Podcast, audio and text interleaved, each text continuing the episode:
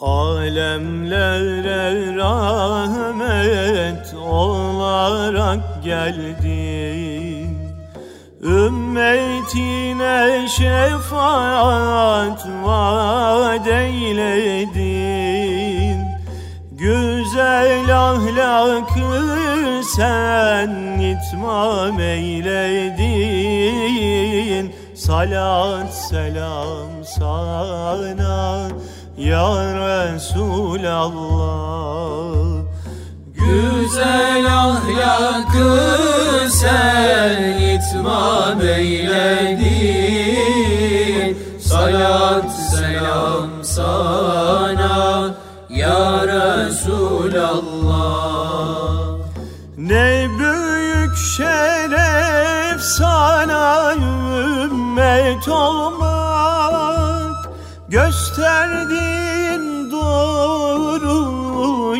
yola koyulmak Kur'an'a sarılmak, namaza durmak Senin öğüdündür ya Resulallah. Kur'an'a sarılmak, namaza durmak senin Resulallah. Allah'ın birliğine iman ettik. Dilimizle bunu ikrar eyledik. Seni kendimize rehber belledik Bizlere şahit ol ya Resulallah.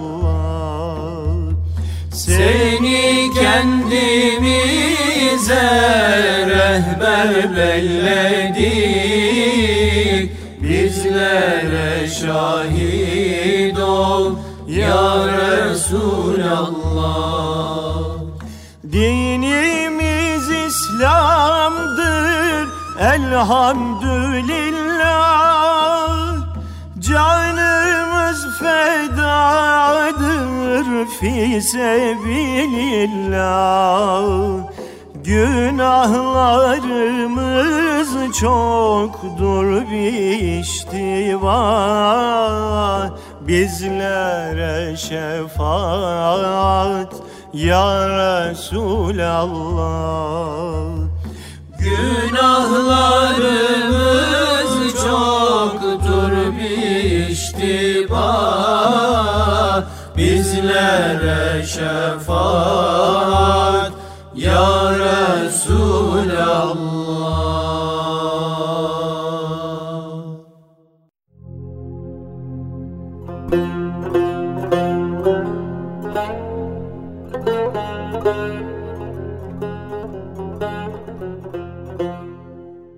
Erkam Radyomuzun pek kıymetli dinleyenleri bendeniz Mehmet Hadi Duran. İlahi Nefesler programımızda sizlerle birlikteyiz. Filozof Beydeba'nın Kelile ve Dimne hikayelerini sizlerle paylaşıyoruz. Ve bugünkü programımızda dördüncü fasla geldik. Faslın girişinde şöyle bir cümleyle başlıyor Filozof Beydeba.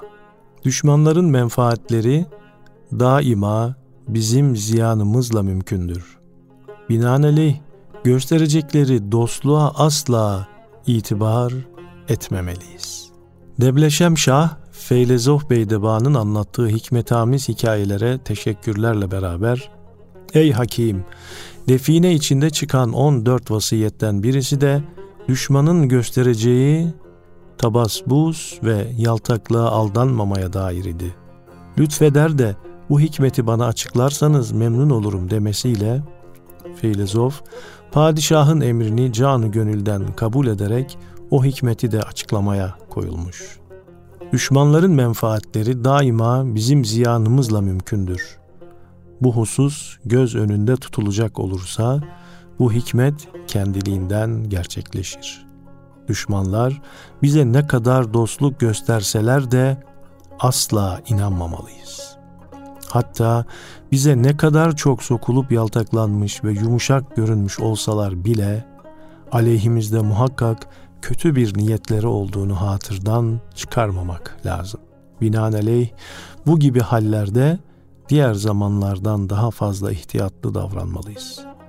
Düşmanın dostluk teminatına kapılıp da ona karşı kendimizi emniyette görür, haksızlık yaparsak bir gün onun ani bir tecavüzüne uğrar, gafletimiz icabı kendimizi korumaktan bile aciz kalırız.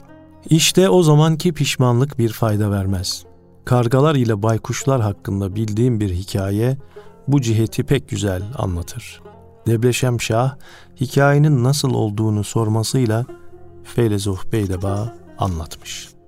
Kargalar ve baykuşlar Çin ülkesinde yüksek bir dağın tepesinde gayet büyük ve yüksek bir ağaç varmış. Üzerine kargalar yuva yapmışlar. Bunların Peyruz adında bir reisleri olup sözü hepsinin üzerinde geçermiş. Kargalardan hiçbirisi onun emrinden başka bir şeyle uğraşmazlarmış. Bu ağaç çevresindeki bazı kayaların oyukları içinde yuvalanmış olan baykuşlar Şibahenk adındaki reislerinin emri altında yaşarlarmış.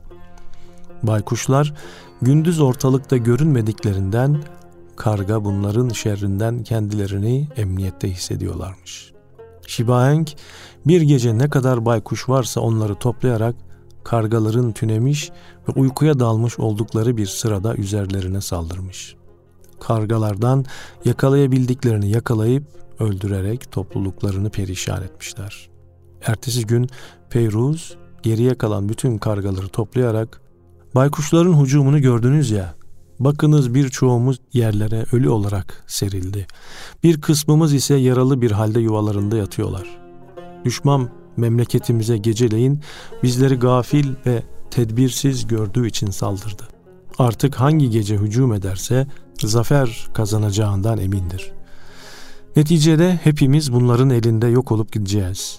Sizleri buraya başımızın çaresine bakmak için çağırdım demiş. Kargalar arasında kumandan beş karga varmış. Gerek yaşları gerek akıllarıyla diğerlerinden üstünmüşler.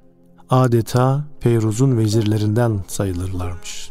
Peyruz bunlardan birincisine dönerek söyle bakalım bu hadise karşısında senin karar ve düşüncen nedir deyince vezir evvela edep erkan üzere medhü sena ettikten sonra efendim öteden beri hakimler ve alimler demişlerdir ki kuvvetli düşmana karşı bir cemaat müdafaa ve mukavemetten aciz kalırlarsa evlerini ve yerlerini bırakıp gitmeleri lazımdır. Çünkü aciz ve zayıf olanlar düşmana mukavemet etmeye kalkışınca ev ve barktan başka topyekün aile ve çocuklarını da düşmanın pençesine düşürmüş olurlar. Bizim düşmanımız ise daha dün gece bizi perişan ederek askerimizin cesaretini kırmış, kendi askerinin ise cüretini arttırmıştır. Herhalde bendeniz baykuşlar ile dövüşmek cesaretinde bulunmadığımdan hiç olmazsa çoluk ve çocuğumuzu kurtarmak için göç etmeyi düşünürüm cevabında bulunmuş. Peyruz bu fikri ne kabul ne de reddederek ikinci vezirine düşündüğünü sormuş. O ise başkana şöyle cevap vermiş. Bendeniz birinci vezirin fikrinde değilim. Düşmana bir defa yenildik diye artık zaferden ümit kesmek, bu mukaddes vatanımızı bırakıp gitmek korkaklık ve şerefsizliktir. Bendeniz cüret ve cesaretimizi toplayıp intikam gayesiyle düşmana hücum etmek fikrindeyim. Fakat bu taarruz gelişi güzel, körü körüne bir taarruz olmayacak. Bütün hazırlıklarımızı gördükten, düşman içine casuslar gönderip onların vaziyetini yakından öğrendikten sonra uygun bir vakti bekleyip ancak o zaman bu hücumu yapalım demiş. Peyrus, üçüncü vezire de fikrini sorunca o birinci ve ikinci vezirlerden fikirlerini kabul etmeyerek bana kalırsa düşmana içimizden akıllı elçiler gönderelim. Anlaşmak isteyip istemediklerini anlayalım. Şayet bizden biraz haraç bile isteyecek olsalar vatanımızın, çoluk çocuğumuzun selameti için istediklerini verelim. Böylelikle hem vatandan göç etmemiş hem de yenilmemiz mukadder bir harpten kurtulmuş oluruz demiş. Peyruz bu sefer dördüncü vezirin fikrini sormuş. O da evvelki üç vezirin reyini beğenmemiş. Vatanı terk etmek için henüz hiçbir sebep ve mecburiyet yoktur. Gerçi mağlubiyetten sonra cenge cesaretimiz kalmamıştır fakat baykuşlardan haraç karşılığında sulh isteyecek olsak korkaklığımızı hamlederek daha fazla şımarırlar. Binaenaleyh şimdilik hiçbir şey yapmamalıdır. Üstelik biraz bekleyip vakit kazanacak olursak düşmanımızın ne yapmak istediğini de anlamak kabil olur demiş. Peyruz sonunda 5. vezirin fikrini sorduğunda vezir vatanı bırakmayı asla kabul etmemiş. Harbi de doğru bulmamış. Düşmana boyun eğmek zilletinin de aleyhinde bulunmuş. Bu gibi nazik günlerde ve ehemmiyetli kararlar arefesinde ancak müzakere ve istişare neticesinde bir kurtuluş çaresi bulunabileceğini açıklamış. Peyruz, işte biz sizlerden o çareyi soruyoruz. Hatırınıza ne gelirse söyleyiniz deyince 5. vezir Yalnız bırakılırsam söylerim dediğinde diğer dört vezir yanından çıkmış. Fakat bu halvet sözünden bayağı müteessir olmuşlar. Kendileri emin değilmiş gibi müzakere için gizlilik istenmesini tuhaf karşılamışlar. Beşinci vezir demiş ki, bu gibi büyük işlerde gizlilik pek mühimdir. Eğer sır denilen şey ikiden fazla kimse arasında bilinirse tamamen dillere destan olur. Hatta Keşmir şahlarından birisini işitmişimdir ki sırrını kendi vezirine açmasıyla perişan olmuştur. Peyrus bu hikayenin nasıl olduğunu 5. vezirden sormuş, o da anlatmış. Keşmir Şahı ile veziri Keşmir memleketinde gayet adil ve cömert bir padişah varmış. Memleketin işlerini, devletin idaresini iyi bir şekilde devam ettirdiği gibi kendi zevk sefasına da vakit bulurmuş. Padişahın cariyeleri arasında dillere destan çok güzel bir kız varmış. Padişah ona delice aşık olduğundan meclisinde bu kız bulunmadıkça hiçbir eğlenceden zevk almazmış. Kız ise gönlünü bir gence kaptırdığından padişaha teslim olmakla beraber kalbinden delikanlı için yanıp tutuşuyormuş. Genç adam ile kız padişahın hizmetinde birbirlerine tesadüf ettikçe sevgi dolu bakışlarla kalplerindekini birbirlerine akıtırlarmış. Fırsat buldukça görüşmeye bile başlamışlar. Bir gün padişahın eğlence toplantısında hizmet ederlerken padişahın kendisini kolladığını bilmeyen kız genç adama bir tebessümde bulunmuş. Genç de kıza sevgi dolu bir gözle bakmış. Çok hiddetlenen padişah kızgınlığını belli etmemiş ve şimdilik sabretmiş. Ancak sevdiği ve onun için yandığı bir cariyenin başkasına muhabbeti padişaha dokunduğundan bunları yok etmek niyetindeymiş. O gece ikisine de izin vererek odasına çekilmiş. Bir türlü gözünü uyku tutmamış. İstişare için vezirini çağırtmış. Veziri ise birçok devlet sırlarını bilmekteymiş. Padişah gizli aşkını da vezirden saklamamış.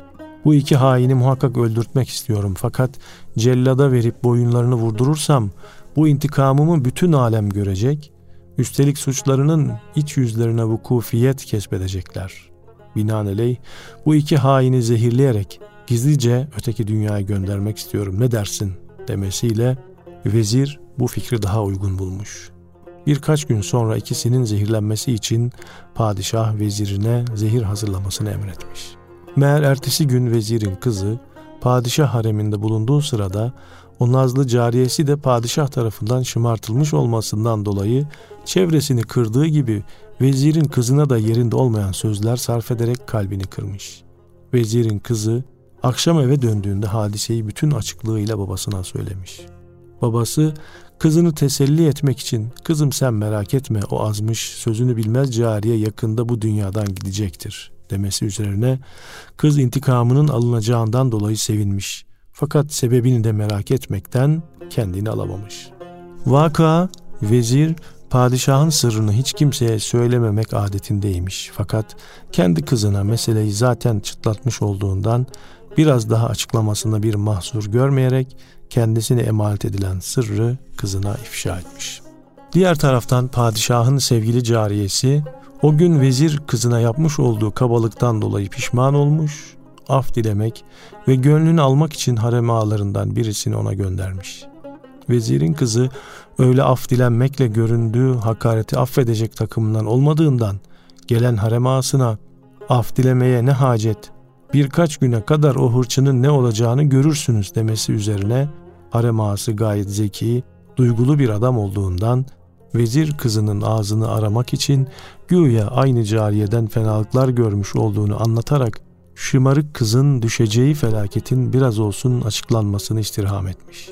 Vezirin kızı kurnazca yalvarmalara kanarak vaziyeti sana söylememde bir ziyan yok. Yalnız sakın kimseye bir şey söylememelisin diyerek babasından işittiği sözleri harem ağasına olduğu gibi nakletmiş. O ise cariyenin muhtemet adamlarından biriymiş. Doğruca gidip padişahın hakkındaki feci düşüncesini kıza haber vermiş. Kız hemen sevdiği genci çağırıp işi anlatmış. Genç ise padişahı sevmeyen ve aleyhine suikast yapmak isteyen birçok kötü niyetleri tanıdığından derhal gidip onlarla anlaşarak efendisi aleyhine bir fitne çıkarmış. Sonunda padişah taht ve tacından değil hayatından bile olmuş. Beşinci vezir bu hikayeyi anlatarak gizlilik denilen şeyin en sadık ve en mahrem olanlardan bile sakınılması lüzumunu ispat etmiş. Diğer vezirler ve emirler her ne kadar deseniz artık istişare denilen adeti de kaldıracağız. Madem ki bu toplantıyı gizli yapacaktınız, bizleri buraya niçin çağırdınız diye homurdanmaya başlamışlarsa da Peyruz bunları susturarak beşinci vezirle yalnız başına bir odaya çekilmiş ve halvet olmuşlar. Orada vezir, efendim baykuşlar ile bizimkiler arasındaki düşmanlık pek eskidir. Bunlarla anlaşmak mümkün değildir yollu bir girizgah yaparak birçok izahlarda bulunmuş, önce kargalar ile baykuşlar arasındaki düşmanlığın iç yüzünü anlatmış. Efendim kısa bir aradan sonra tekrar birlikte olacağız. Çün sana gönlüm müptela düştü. Çün sana gönlüm müptela düştü. Derdü gam bana efendim hay medet Aşina düştü.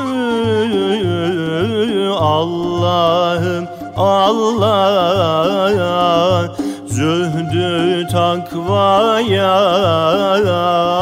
yani dimem velaman Aşkınla benden efendim hay medet hep cüda düştü. Allah'ım Allah Medet ya?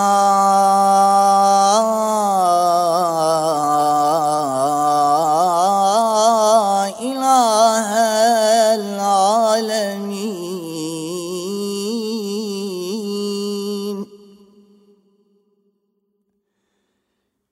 Günahım hadde nefsundur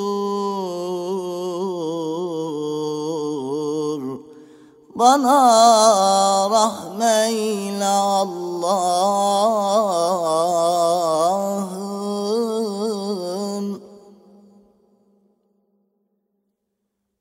Gözüm yaşı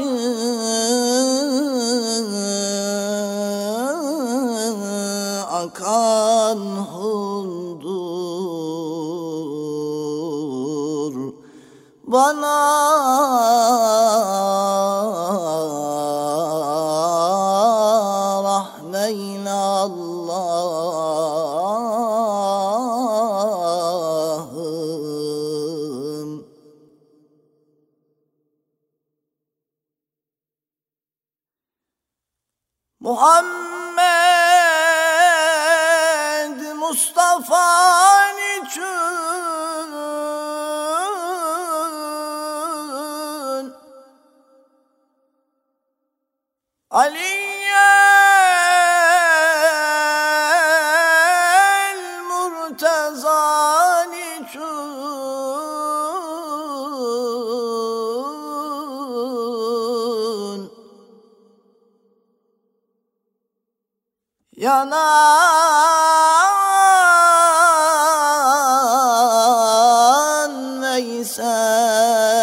karanın üçün bana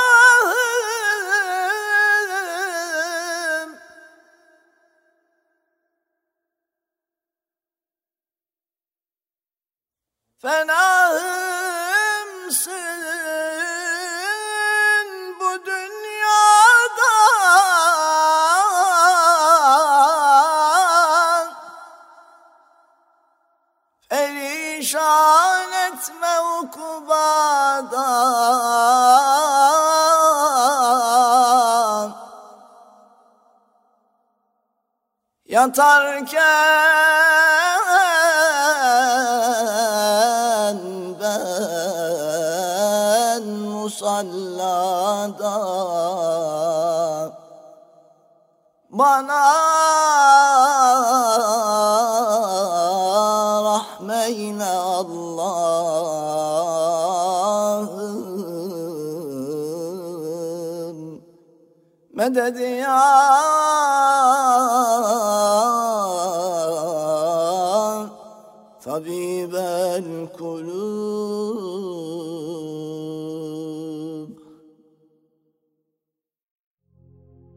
Karga ile baykuşların eski düşmanlıkları. Hazreti Süleyman'dan sonra kuş nev'ileri reislerini seçmek için toplanmışlar. Hangi kuşun reisliği teklif edildiyse her taraftan itiraz sesleri yükseliyormuş. Sonunda bir baykuşun seçilmesi teklif edilmiş. Onun hakkında da ileri geri laflar edilmiş. İhtilafta o kadar ileri gidilmiş ki dövüşmeye ramak kalınmış. İhtilafı gidermek için tarafsız birini aramışlar. Derken uzaktan bir karga görünmüş. Karga ihtilaf sebebini bilmediği için her ne fikir verecek olsa kabul olunmasına karar verilmiş. Baykuşun başkanlığa layık olup olmadığı sorulmuş. Karga alaylı bir tavır ile demiş ki, Canım, reis seçecek başka bir kuş bulamadınız mı da bula bula şu çirkin, bet sesli, pis baykuşu mu buldunuz? Bütün güzelliğiyle tavus kuşu dünyadan kalktı mı? Şahin yeri ve göğü bırakarak başka bir dünyaya mı gitti? Anka kuşu ortadan çekildi mi? Baykuştan ne umarsınız ki?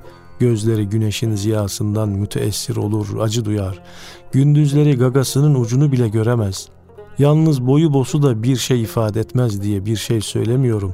Akıl ve anlayış boyda posta değildir. Hiç olmazsa tavşan güruhunu fiillerin hücumundan kurtarmış olan Behruz adındaki tavşan gibi akıllının biri olmalı ki riyasetini muvafık bulayım. Behruz adlı tavşan. Fillerin oturdukları ülkede susuzluk yani kuraklık baş göstermiş.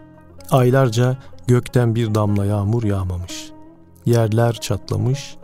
Yalnız çeşmelerin değil kuyuların, derelerin bile suları çekilmiş. Filler susuzluktan perişan olmuşlar.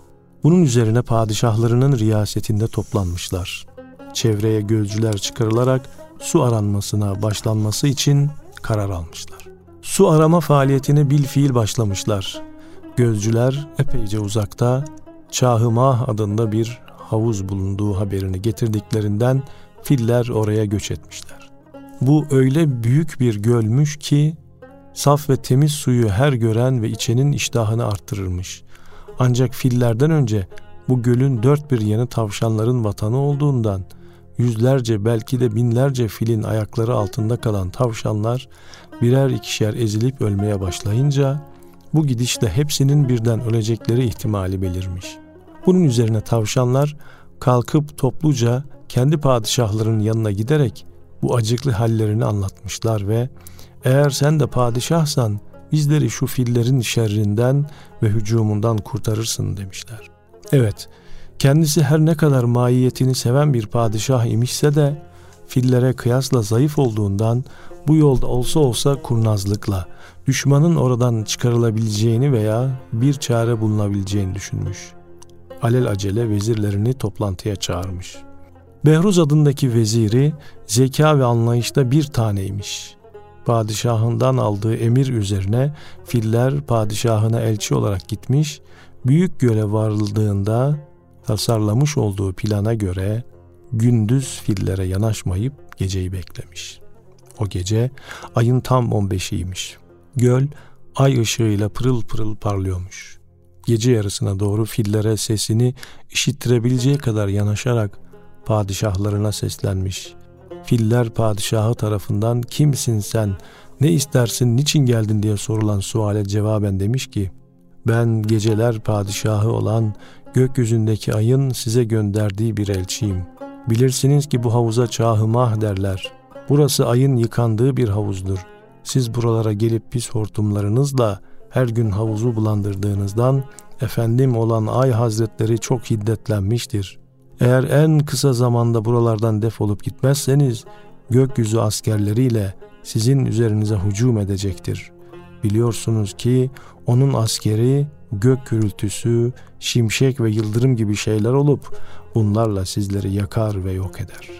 Fillerin padişahı bu sözlerden ürkerek ne yapmak lazım geleceğini elçiden sormuş. Behruz temiz bir abdest alıp tövbe ve istiğfardan sonra buralardan yıkılıp gitmelisiniz deyince filler padişahı abdest almak için havuza yaklaşmış. Ayın havuz içindeki aksini görünce de bundan ürkmüş. Abdestini almak için hortumunu uzatmış, bu yüzden havuz dalgalanmış. Göle akseden ayın hareket ettiğini görmüş, büsbütün ürkmüş, elçiye de galiba senin padişahın gusül için göle girmiş, hortumumu uzatır uzatmaz kızarak çırpınmaya başladı demesiyle Behruz kurduğu planın muvaffakiyetle neticelendiğini görmüş ve aman öyleyse kaçınız, havuzdan dışarıya çıkacak olursa hepinizi bir anda yok eder demiş. Fillerin padişahı bu tehditten dolayı daha da şaşırmış. Maiyeti halkına emir vermekle hepsi oradan uzaklaşmışlar. Eski sakinler olan tavşanlar bu sayede tekrar yerlerine dönmüşler. Karga muhtelif kuş cinslerine hikayeyi anlatarak hiç olmazsa akıl ve bilgide Behruz gibi birini reis seçmelerini tavsiye etmiş. Hele seçilecek reisin kendileri üzerine de hakim olacağını hatırlatarak baykuş gibi gaddar bir kimsenin reis olmasındaki tehlikeyi anlatmak için aşağıdaki kedi ile keklik ve dağ kuşu hikayesinde sözlerine ekleyivermiş. Kedinin hakimliği Vaktiyle bir ağaç üzerine yuva yapmıştım. Ağacın altında bir de keklik yuvası vardı. Kendi haliyle ziyansız bu hayvanla aramızda iyi bir komşuluk başlamıştı. Bir ara keklik görünmez oldu. Uzun müddet yuvasına gelmediğinden öldüğünü zannettim. Bu sırada bir dağ kuşu gelip evine yerleşti. Meğer keklik henüz hayattaymış. Bir gün çıka geldi fakat dağ kuşu evine sokmadı. Dağ kuşu evde kendisinin oturmaya başladığını ileri sürerek evden çıkmak istemedi. Aralarındaki ihtilaf büyüdü. Civarımızda bir de kedi vardı. Sabahtan akşama kadar oruç tutar, akşamdan sabaha kadar seccadeden başını kaldırmazdı. Namdar bir hakim olarak tanınırdı.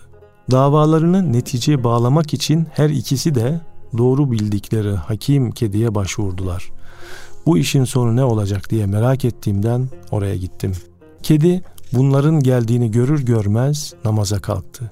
Uzun uzadıya namaz kıldıktan sonra ne istediklerini sordu. Onlar da aralarındaki ihtilafı anlattılar. Kedi, affedersiniz riyazat ve ibadetle pek çok zayıf düştüğümden sözlerinizi işitemiyorum. Şayet yanlış anlar ve yanlış bir karar verecek olursam vebal altında kalırım.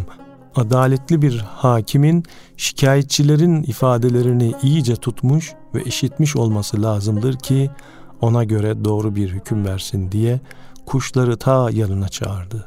Fakat bunlar yanaşır yanaşmaz ikisini de bir anda paralayıp kendine güzel bir ziyafet çekti. Karga bu hikayeyi kuşlara anlatarak baykuş gibi tabiatı hırçın, kindar bir hayvanın reis seçilmesinin büyük tehlikeler doğuracağını söylemişti. Seçimden onları vazgeçirmiş, bu hakemlikten şüphesiz baykuş incinmiş, işte bundan sonradır ki baykuşlarla kargalar arasında köklü bir düşmanlık doğmuştu. Hikaye içinden hikayeler çıkmasından dolayı zihinlerde bir karışıklık olmaması için hatırlarda tutulmalıdır ki kargalar ile baykuşlar arasındaki eski düşmanlığı bu hikaye ile Kargalar Padişahı Peyruz'u anlatan 5. vezirdir. Peyruz, karga milletiyle baykuş milleti arasındaki düşmanlığın pek eski olması hasebiyle iki millet arasında sulh ve ittifakın artık gerçekleşemeyeceğini düşünmüş, 5. vezire dönerek o halde düşmana karşı nasıl davranmalıyız diye sormuş.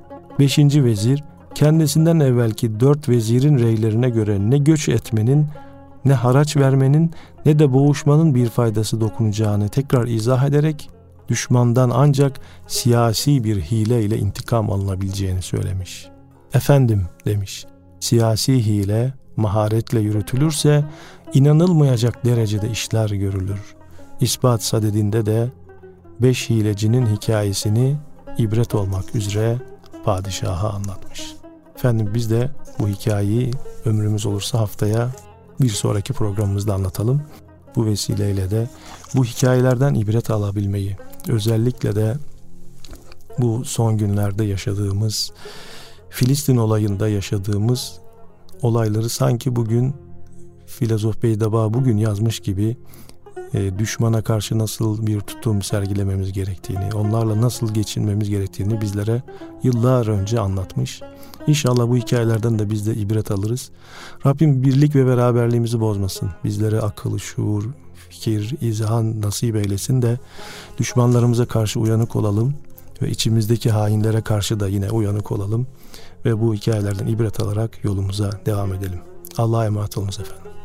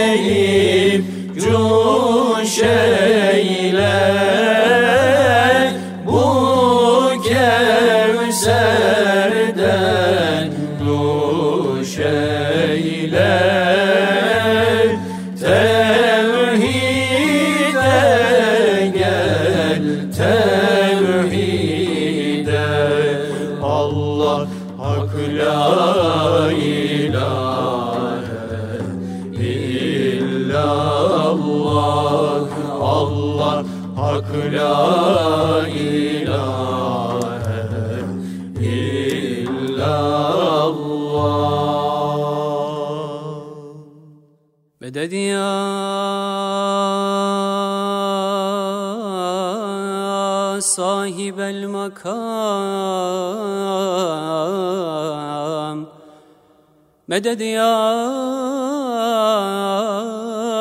sahibel imdat Neyleyeyim dünyayı? Bana Allah'ım gerek Gerekmez masivayı. Bana Allah'ım gerek. Ehli dünya dünyada Ehli ukba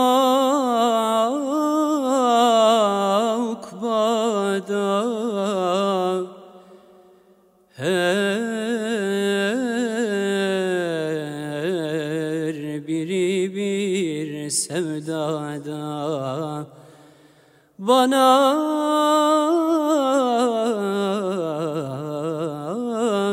Allah'ım gerek.